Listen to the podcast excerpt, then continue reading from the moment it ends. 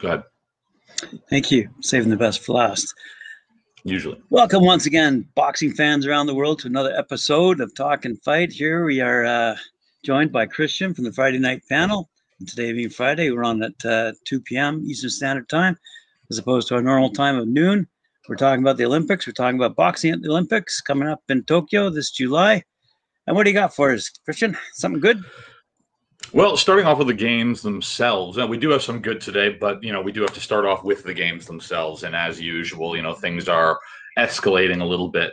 So critics of Japan's plan to hold the Tokyo Olympics despite a fourth wave of coronavirus infections submitted a petition today signed by 350,000 people over the course of the last 9 days calling for the games to be canceled. The Stop Tokyo Olympics campaign organizer Kenji Utsunomiya said that the global festival of sport already as you guys know postponed from 2020 due to coronavirus pandemic should only take place when japan can welcome visitors and athletes wholeheartedly saying we are not in a situ- we are not in that situation and therefore the games should be canceled. Precious medical resources would need to be diverted to the olympics if it is held. So the petition was submitted to the Olympic as well as the Paramil- sorry, the Paralympic chiefs, as well as the Tokyo government, Yu, uh, Yuriko Koike. Now, it came. This comes as Japan added three more areas to the state of emergency, now covering Tokyo, Osaka, and four other prefectures amid surging case numbers. Now, we're exactly ten weeks out from the scheduled start of the games at this point. Keep that in mind. Asked about the uh, campaign against the games, Tokyo Governor Koike said that she would still continue to work towards safe and secure Olympics. Uh, the new areas under a state of emergency now do include Hokkaido Prefecture, which is uh, where the Olympic marathon is now due to take place. And that's after it reported a record high of 712 new cases on Thursday. Nationwide, Japan has seen about 656,000 confirmed cases of COVID 19, with 11,161 deaths so far.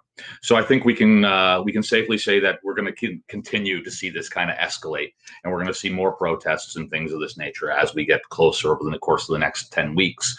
But you know, as far as we can tell from all uh, all parties concerned, they are still motoring through. So we still can't expect to see a games. No changes on that front as of yet.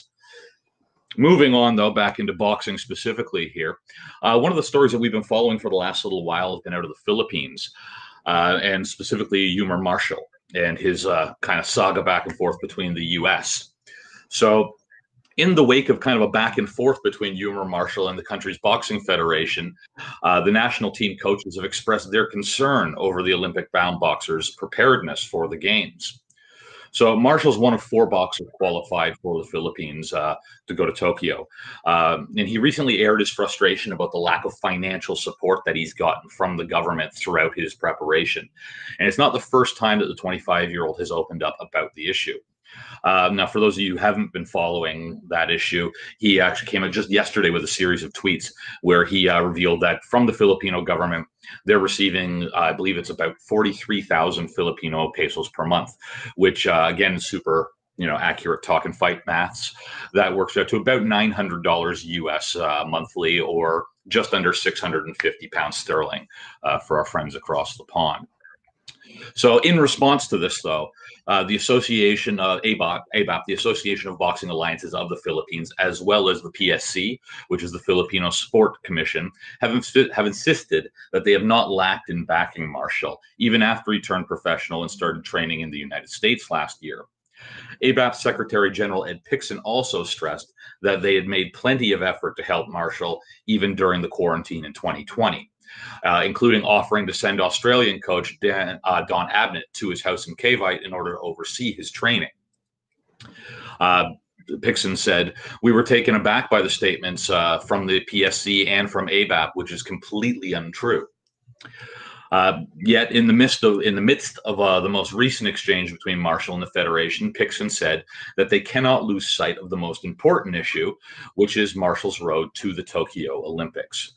Picson, Picson saying, "Our message for Eumir is for him to train with Olympic-style boxers and trainers.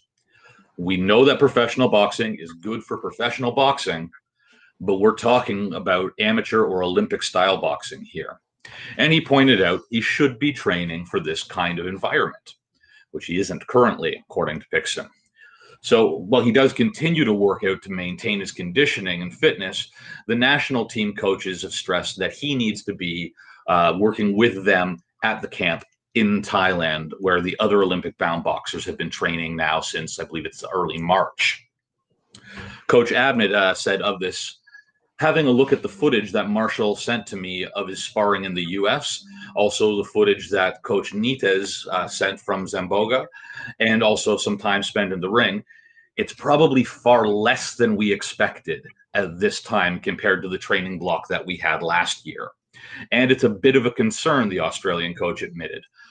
I would strongly encourage him, even before we've left the bubble, to come join us in training. That's probably the best place for him. Now, Abnett uh, pointed out that other Filipino boxers who have been training with them at the national camp in Thailand, notably Irish Magno, Carlo Paalam, and Nesthy Petecio, have made great progress since last year. Now, Marcial has informed uh, the Boxing Federation that he does intend to go to the camp, to join the camp, uh, only after he competes in the Asian Elite Men and Women's Boxing Championships in Dubai a little later on this month. That tournament running between May 21st and June 1st. So the ongoing saga in the Philippines, they're back and forth with uh, Marcial a little bit here, but we actually might have some good news here. And this is why I said we did have some good news for you today, Graham, uh, especially for the Philippines Boxing Federation. Because uh, as of today, the International Boxing Federation has invited Continental Con- uh, English. Come on, buddy the International Boxing Association has invited its continental confederations as well as national federations to apply for development grants for the first time in history.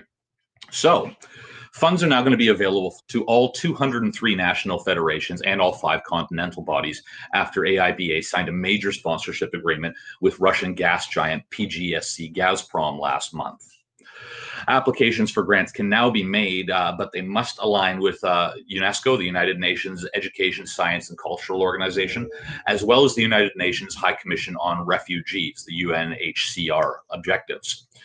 So each continental con- uh, confederation is eligible to receive is eligible to receive up to five hundred thousand dollars US that's about 413,000 euros or 356,000 if you're speaking of the Queens.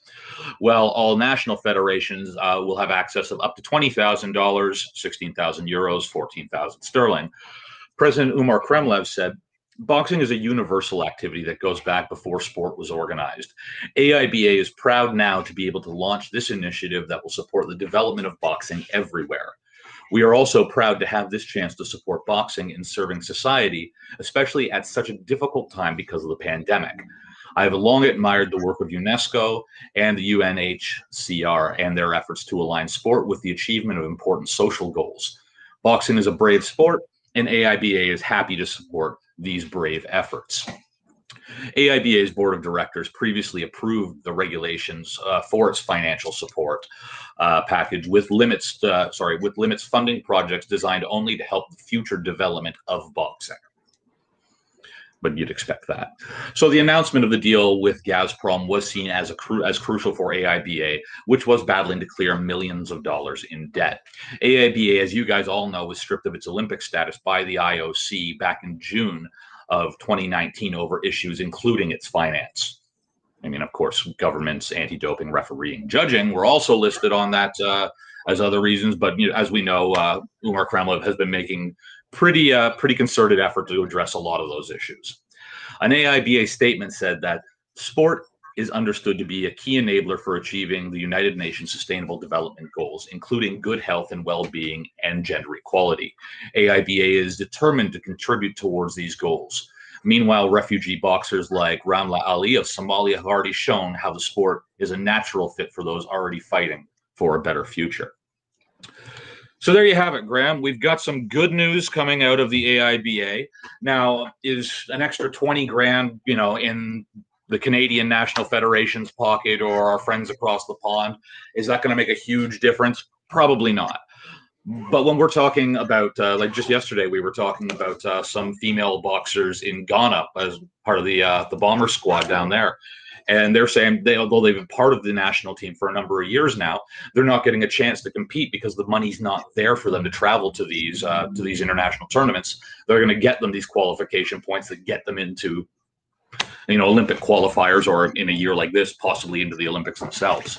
So that extra injection into a local federation, especially in developing nations, I think is is a huge. Uh, is going to be a huge shot in the arm for us.